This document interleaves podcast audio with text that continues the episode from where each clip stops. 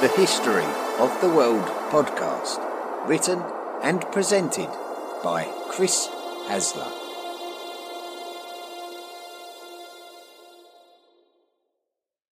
This is Volume 1 The Prehistoric World, Episode 10 The Spread of Homo sapiens, Part 1.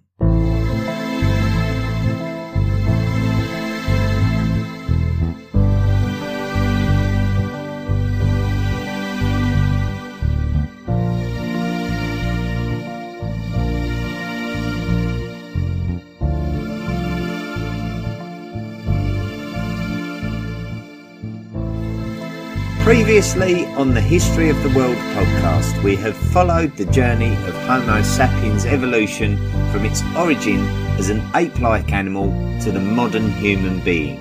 We have watched the technological developments and the advance in intelligence that has led to our ability to think about and plan projects to enable us to have the superior skills and tools needed to survive in the ever changing climate.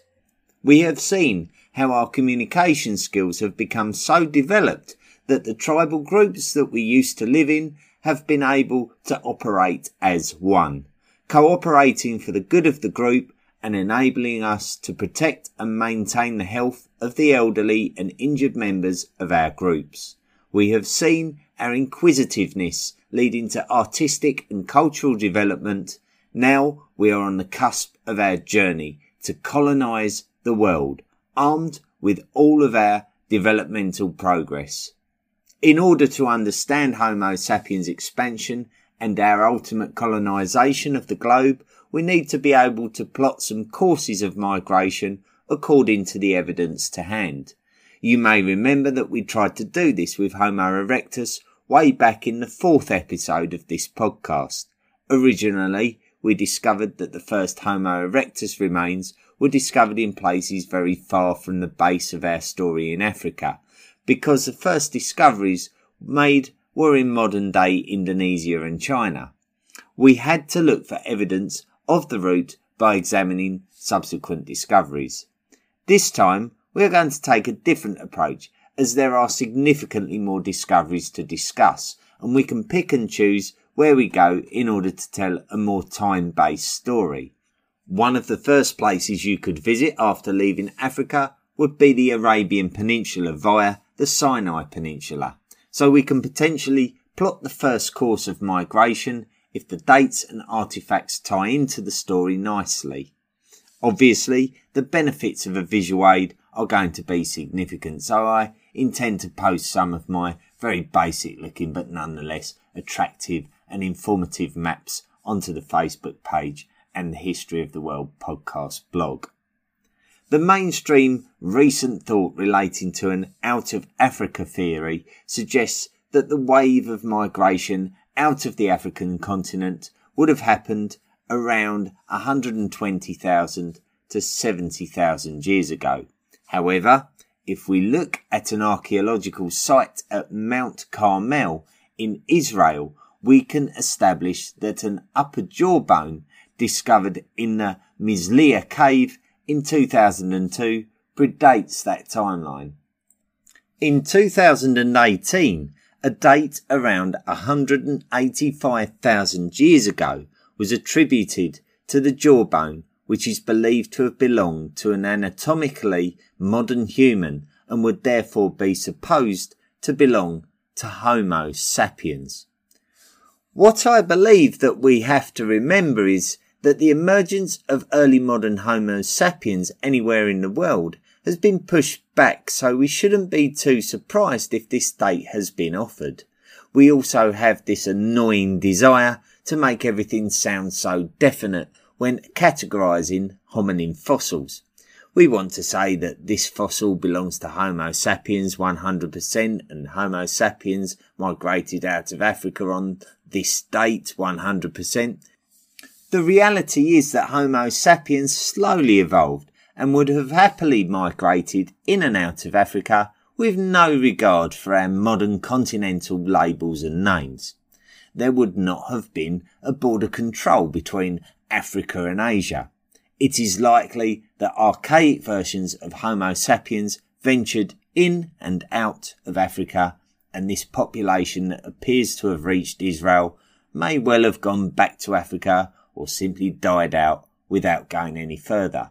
We must take an objective and open minded view of events and not try to pigeonhole them. However, this does represent one of the earliest Homo sapiens migrations out of Africa and therefore is a significant and interesting discovery. The Arabian Peninsula. So the migration of Homo sapiens was not the result of a prehistoric African convention of individuals who decided to make a deliberate journey of discovery out of Africa. It was natural. It was small populations of humans looking for a patch of land which was full of resource for which they could live a comfortable existence. It was likely also to be many different small populations of humans doing this over a course of many tens of thousands of years. There are a great many sites in Israel and Lebanon, which are two countries that sit side by side on the east bank of the Mediterranean Sea, which offer a lot of clues as to the migratory behaviour and presence of hominins in this area of the world. The last time we mentioned Israel in this podcast series, we were discussing the most iconic Neanderthal discovery at the Kebara cave, which was dated to 60,000 years ago. This is extremely significant to the story of Homo sapiens, as Homo sapiens would have certainly been migrating through these areas. The two species would have crossed paths. This would have been a very popular area for settlement for many tens of thousands of years, and by more than one species of hominin. Mount Carmel is a coastal mountain range in northern Israel, and this seems to have been a very attractive spot for hominins. The range and its local coastline is a place where many caves can be found that are suitable for shelter and in close proximity to the sea and the fertile lands which attract many different forms of wildlife. Tabun Cave was thought to have been in use since 500,000 years ago, which would suggest that it would have been occupied by something like Homo heidelbergensis. Deliberate fire is believed to have been something going on from at least 350,000 years ago, and the remains of a 120,000 year old female that resembles Homo neanderthalensis was also discovered there. In the nearby Qafzeh cave at the bottom of Mount Precipice, we can discover more facts relating to the anatomically modern humans who occupied the site maybe some 92,000 years ago. The bodies of some of the dead were clearly being deliberately and ceremonially buried. This is very clearly demonstrated with the burial of a juvenile individual who had suffered a severe injury to the head at a very young age and survived a number of years before dying. Experts believe that the juvenile could have only survived for so long with a very definite degree of community care, and the burial itself was carefully done, with the body being laid with its arms crossed across its chest and the placement of deer antlers in the grave. The other thing very notable about Qafzeh Cave is the evidence of ochre being used on people who were being buried. Ochre was also being used to decorate shell beads. The use of ochre was mentioned in the previous podcast by populations living at the very south of the African continent. So this kind of artistic use of naturally occurring coloured sand and clay compounds was a widespread human activity.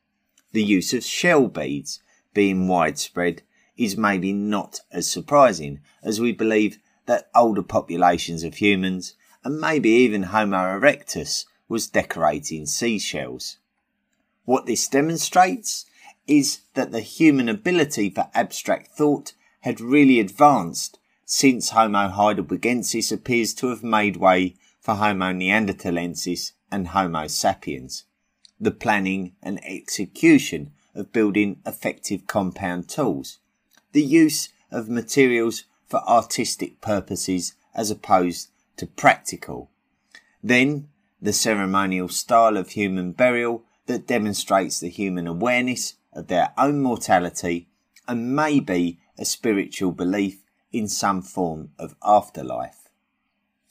Just as we supposed that the traditional difference between Australopithecines and humans was that the humans were expert tool makers, a lot of people cite the artistic nature of Homo sapiens as being a major difference between Homo sapiens and Neanderthals, with Neanderthals believed not to create art.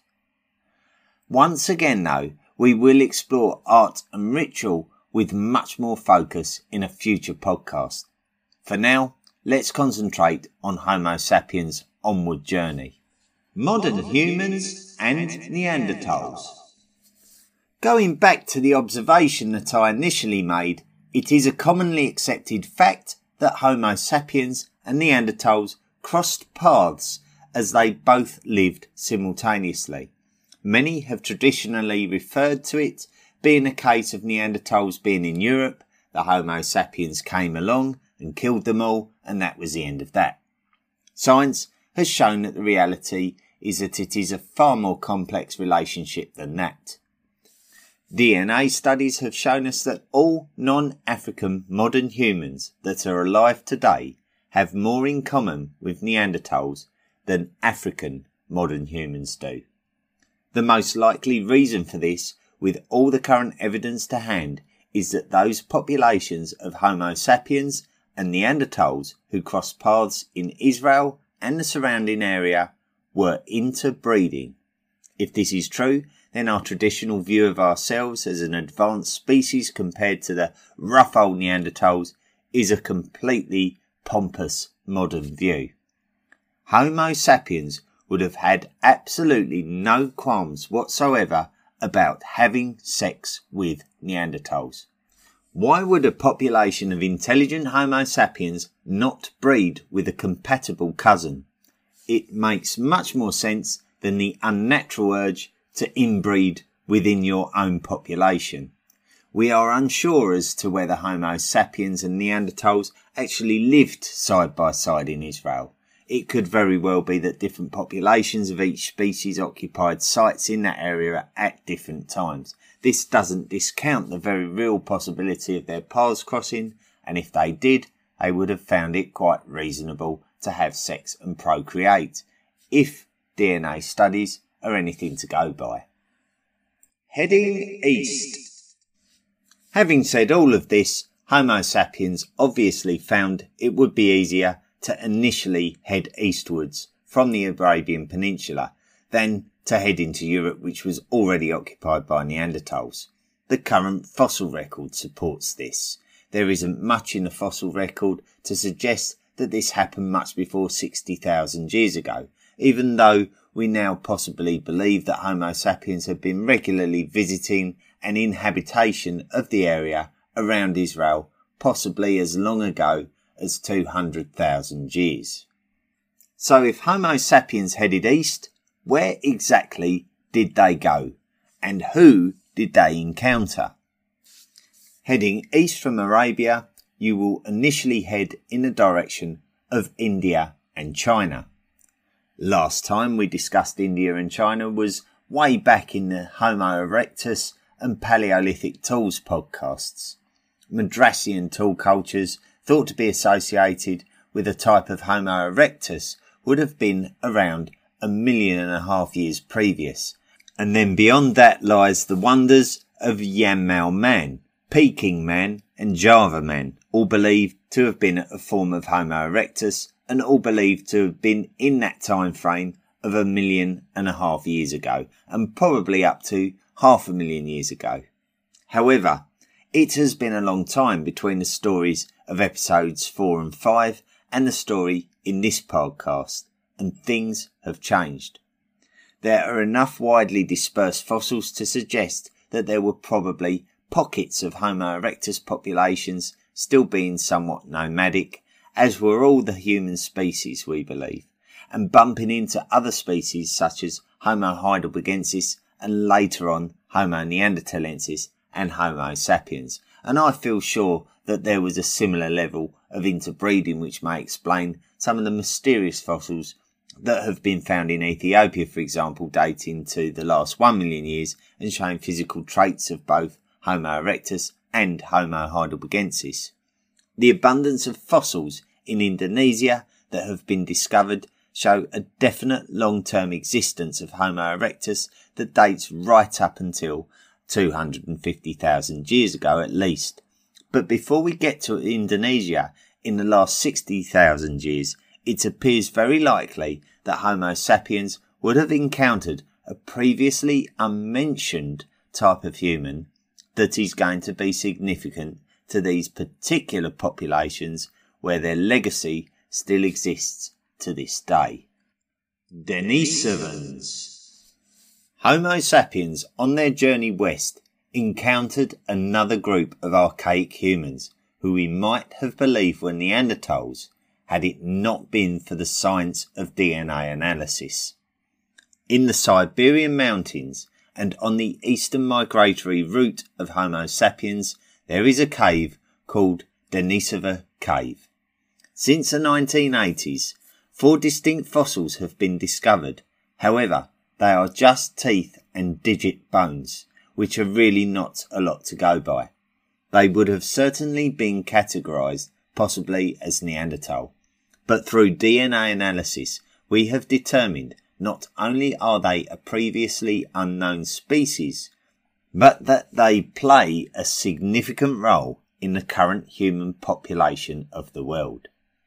As of this podcast, they are yet to have a confirmed binomial species name, so we can call them Denisovans, as that is the general term to describe them.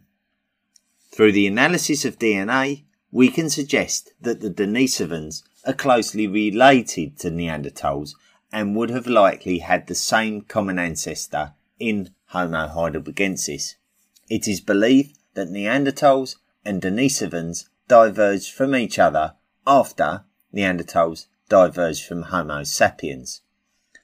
We really cannot say a great deal about the Denisovans and their appearance and lifestyle due to the lack of fossil evidence, but we can be pretty sure that when migrating Homo sapiens stumbled across them, once again they had sex with them.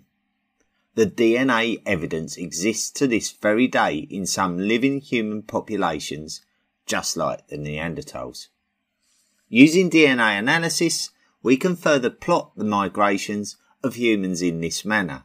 So we don't just have the observational evidence of archaeology, but we now have a sequencing code that offers the code cracker some definite insight into our migrations because we can identify where those living humans with Denisovan DNA in their genetic code have ended up today. Oceania. Oceania. The biggest island in Oceania is the island of Australia. If we look on the map, we will see that Australia is not an easy place to get to. It is right out at sea, and we haven't seen any migration out to such an isolated place in all of this podcast series so far. The only sea crossings that we have had to consider are the Bab el Mandeb crossing of the Red Sea, the Strait of Gibraltar crossing of the Mediterranean Sea, and the crossing of the English Channel to reach Pakefield and Boxgrove on the island of Great Britain. In each of these cases, we have relied upon an ice age glaciation absorbing the water of the oceans into the polar ice caps and reducing the sea levels to make crossings easier. Great Britain would have certainly been connected by a land bridge to continental Europe, and the crossings at Bab el Mandeb and the Strait of Gibraltar would have been doable, maybe with a little bit of swimming, rafting, or drifting. Crossing to Australia is a different prospect altogether. This is a vast and open expanse of water, which would have certainly required a good degree of forethought before taking the risk. We know that they made it. Madjedbebe is a rock shelter in the Northern Territory of Australia and it contains evidence of stone tools and Paleolithic art which dates to 65,000 years ago. This is clearly evidence of human presence. So this could be the story of our migration. Anatomically modern humans migrated eastwards from the Levant or Eastern Mediterranean sometime before 80,000 years ago. They likely reached southern China by 80,000 years ago, as is probably evident from the modern human teeth discovered in the Fuyan cave.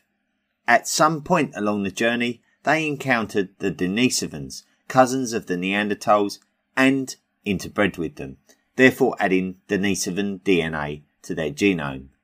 Then a population would have headed southeast towards modern Indonesia in exactly the same way that we believe Homo erectus probably did some one and a half million years previous.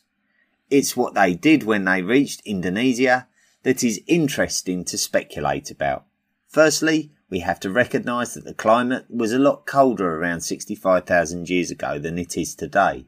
Not necessarily as cold as in the last glacial maximum, but certainly cold enough to create large polar ice caps and glaciers that absorbed a lot of the water of the ocean, significantly dropping the sea levels. This would have meant that a lot of the Indonesian islands would have been joined by land bridges, forming a large land-mass peninsula which we refer to as Sunda. Sunda would have consumed the islands of Sumatra, Java, and Borneo, enabling humans land access to an area much nearer to Australia than you would initially believe by looking at a modern map. From Java, you can access the island of Bali with ease, but beyond that, things start getting complicated. Wallacea. The complicated area is a biogeographical area called Wallacea. The area is made up of islands which are predominantly part of modern day Indonesia, with exceptions. This is part of the journey, which is an absolute quiz for paleoanthropologists trying to work out how humans migrated from Asia to Oceania over 65,000 years ago. We know the sea levels were higher, but the sheer fact that Wallacea is a biogeographical area is very significant here. Wallacea is named after an English naturalist called Alfred Russel Wallace, who was actually born in the Welsh village of Llanbadoc in Monmouthshire in 1823. As a child and eventually as a young adult, Wallace's family struggled to make ends meet and as such he lived in many different areas of England and Wales and struggled to settle down anywhere for any length of time. Wallace was clearly quite academic, and eventually he would find his interest was in the outdoor world, where he initially started collecting and studying insects. Wallace would initially explore South America, looking for different species in a bid to find evolutionary patterns from the end of the 1840s and into the 1850s. This is something that Charles Darwin had done in the 1830s on his HMS Beagle voyages.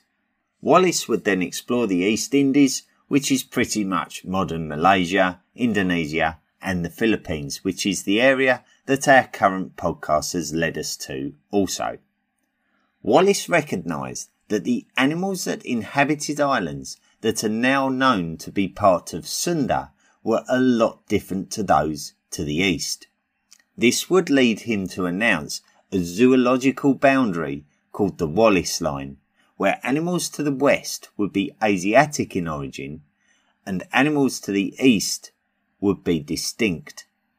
This demonstrates that if animals could not migrate across to Wallacea, the name given to the islands west of the Wallace Line, then human migration to this area must have involved some form of sea travel. The other side of Wallacea, you reach what is known as the Lydekker line, which is a similar biogeographical boundary named after another English naturalist called Richard Lydekker, born in 1849. Once you cross the Lydekker line, the animals you find are distinct to the Ice Age landmass called Sahul, which linked Australia, New Guinea, and Tasmania. So we can expect to find things like marsupials and eucalyptus, which you won't find on the Asiatic side of the Wallace Line. So to put it in simple terms, during the Ice Age, you could travel by land across the landmass of Sunda to modern islands such as Bali and Borneo before hitting the Wallace Line. Then you are faced with a whole load of islands called Wallacea, which you have to cross before reaching the Lydekker Line and the Ice Age landmass of Sahul, modern Australia and New Guinea. Crossing Wallacea. There are two potential routes. One is from Borneo to the Sulu Islands via the island of Sulawesi, but then you are probably faced with a long sea journey like we've not seen before to be able to get to the next islands. We will call this route number one. The other, which we will call route number two, is to go as far as Bali before making short water crossings like we have seen before to Lombok, Sumbawa, and then Flores. However, we have to now consider Flores as a very significant island of Wallacea due to a paleoanthropological discovery which we cannot possibly ignore. In 2003, a research team working in the Liang Bua cave on the island of Flores made an astonishing discovery. They found a near complete skeleton of an adult female hominin which dates to 80,000 years ago. Now, this would be all well and good if it were a Homo sapiens making its way from Asia across the islands to Australia and ending up at Madjedbebe rock shelter 65,000 years ago our story would be nice and straightforward. The problem is that this adult female is believed to have only stood at three and a half feet tall. However, with it only being one skeleton, you could say that there is a chance that the female was a deformed or diseased Homo sapiens. However, some of the wrist bones do not show the modern adaptations that can be found in Homo sapiens and Homo neanderthalensis species, they much more resemble the bones of Homo erectus. We have not seen a fully grown hominin of this size since around 2 million years ago in Africa as Homo habilis and in Western Asia as Homo georgicus.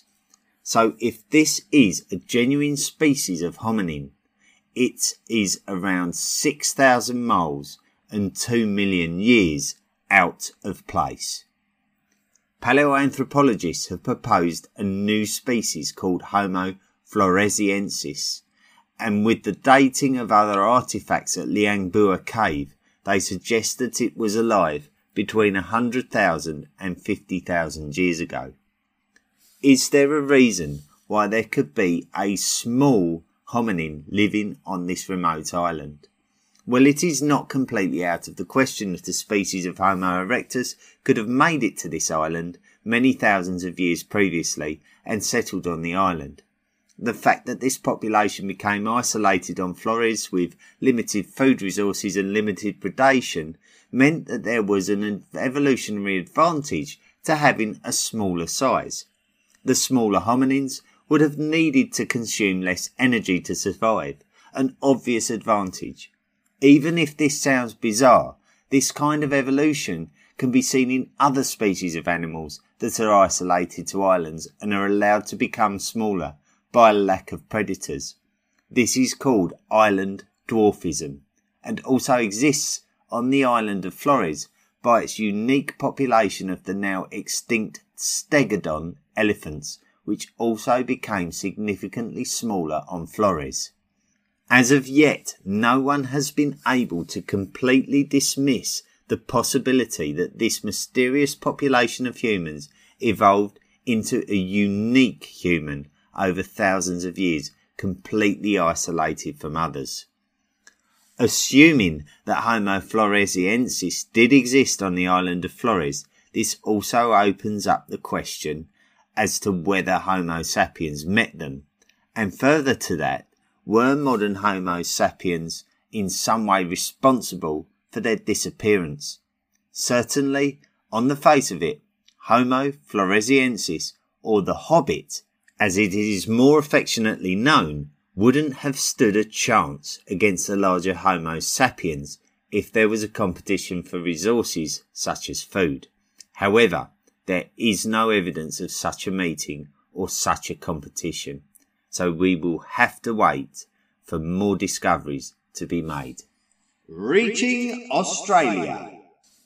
Time is against us, so we need to move on and try to establish exactly how Homo sapiens eventually reached Australia. Through route number two, Homo sapiens would have left Flores and likely moved on to Timor. We reach a major question mark at Timor where it looks as though a major sea crossing would be required. So we are a little bit stuck via route number one at the Sula Islands and route number two at Timor. To go any further than these two locations, we would have to cross the Weber line. The Weber line is yet another biogeographical line which falls between the Wallace line and the Lydekker line and represents the midpoint between Asiatic and Australasian wildlife. This time the line is named after a German zoologist called Max Wilhelm Karl Weber, born 1852. Crossing the Weber line would have taken something very significant, the likes that we have not seen before in the History of the World podcast. Swimming for that kind of distance is not likely at all, as we are probably looking at sea crossings of perhaps 40 miles or more. To be able to create a population of people once you had reached Australia, you would have had to have transported a population over in the first place to enable you to successfully procreate and colonize. There is no evidence of water vessel construction that would have taken populations over. Bamboo rafts have been speculated, but I certainly wouldn't want to make that kind of crossing on a bamboo raft and rate my chances of living to tell the story.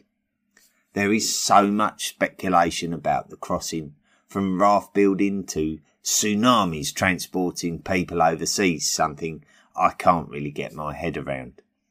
I have my own theory. I could be completely wrong. It's really just a case of weighing up probabilities. So here we go. I'm going to choose route number two. Homo sapiens managed to make their way to Timor via a series of land bridges and short water crossings, which I believe they were capable of doing, as I believe that hominins successfully negotiated the Strait of Gibraltar, a similar crossing. On their way to Timor, they likely encountered Homo floresiensis and outcompeted it, likely causing its extinction. This isn't necessarily by bludgeoning its much smaller cousin to death, but more likely taking all the food resources for themselves and pushing Homo floresiensis out of the ecosystem.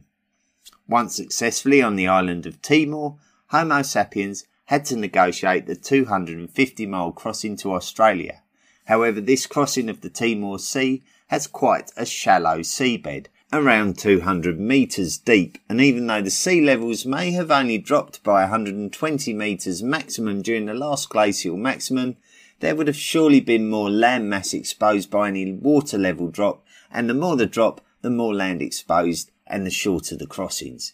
The Australian coastline would have extended by anything up to 50 and 100 miles further into the Timor Sea, and there would have been a substantial amount of islands exposed in between Timor and the extended Australian coastline.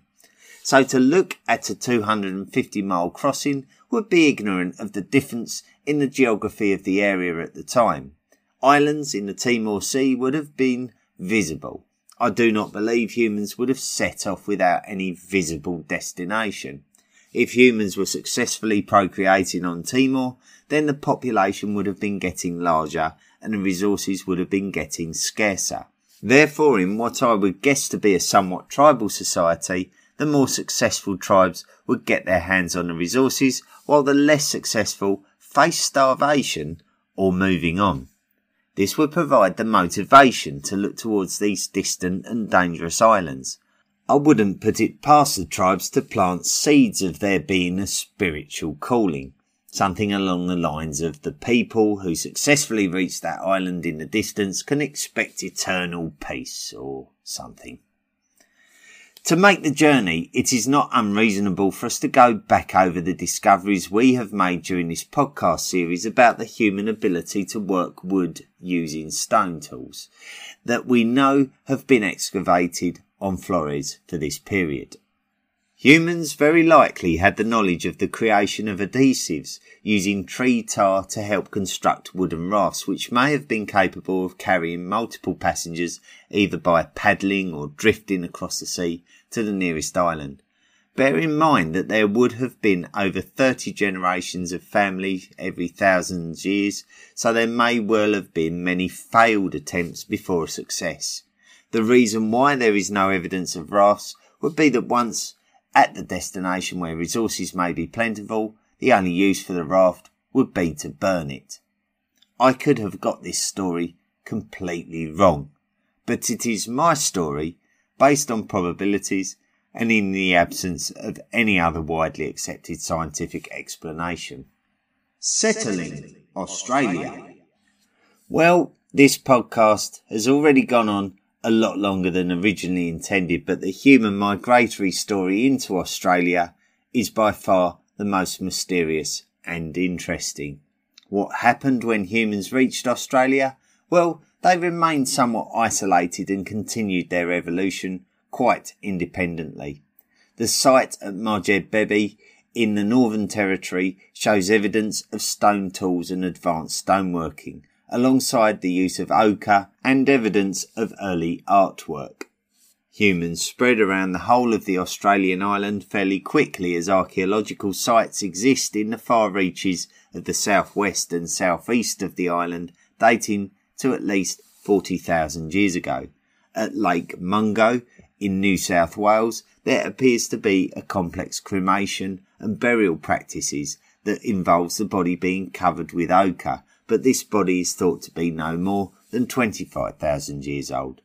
These people would have been the forefathers of modern Aboriginal Australians who still have a very strong cultural identity in Australia to this very day.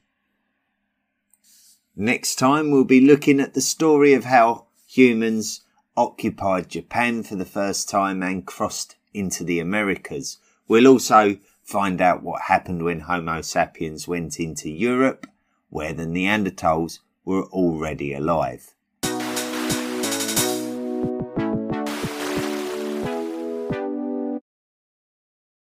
I'd like to thank you for listening to the podcast. I'd like to remind you that if you're listening to the podcast on iTunes or through Apple Podcasts, to rate and review the podcast. If you want to send me a message, that would excite me the most. If you take the time to write me a message, I'll be very appreciative. The email address is history of the world podcast at mail.com and the Facebook group is a great place to interact. We'll carry on this story of humans settling the world this time next week. Be sure to tune in again. The History of the World podcast written and presented by Chris Hasler.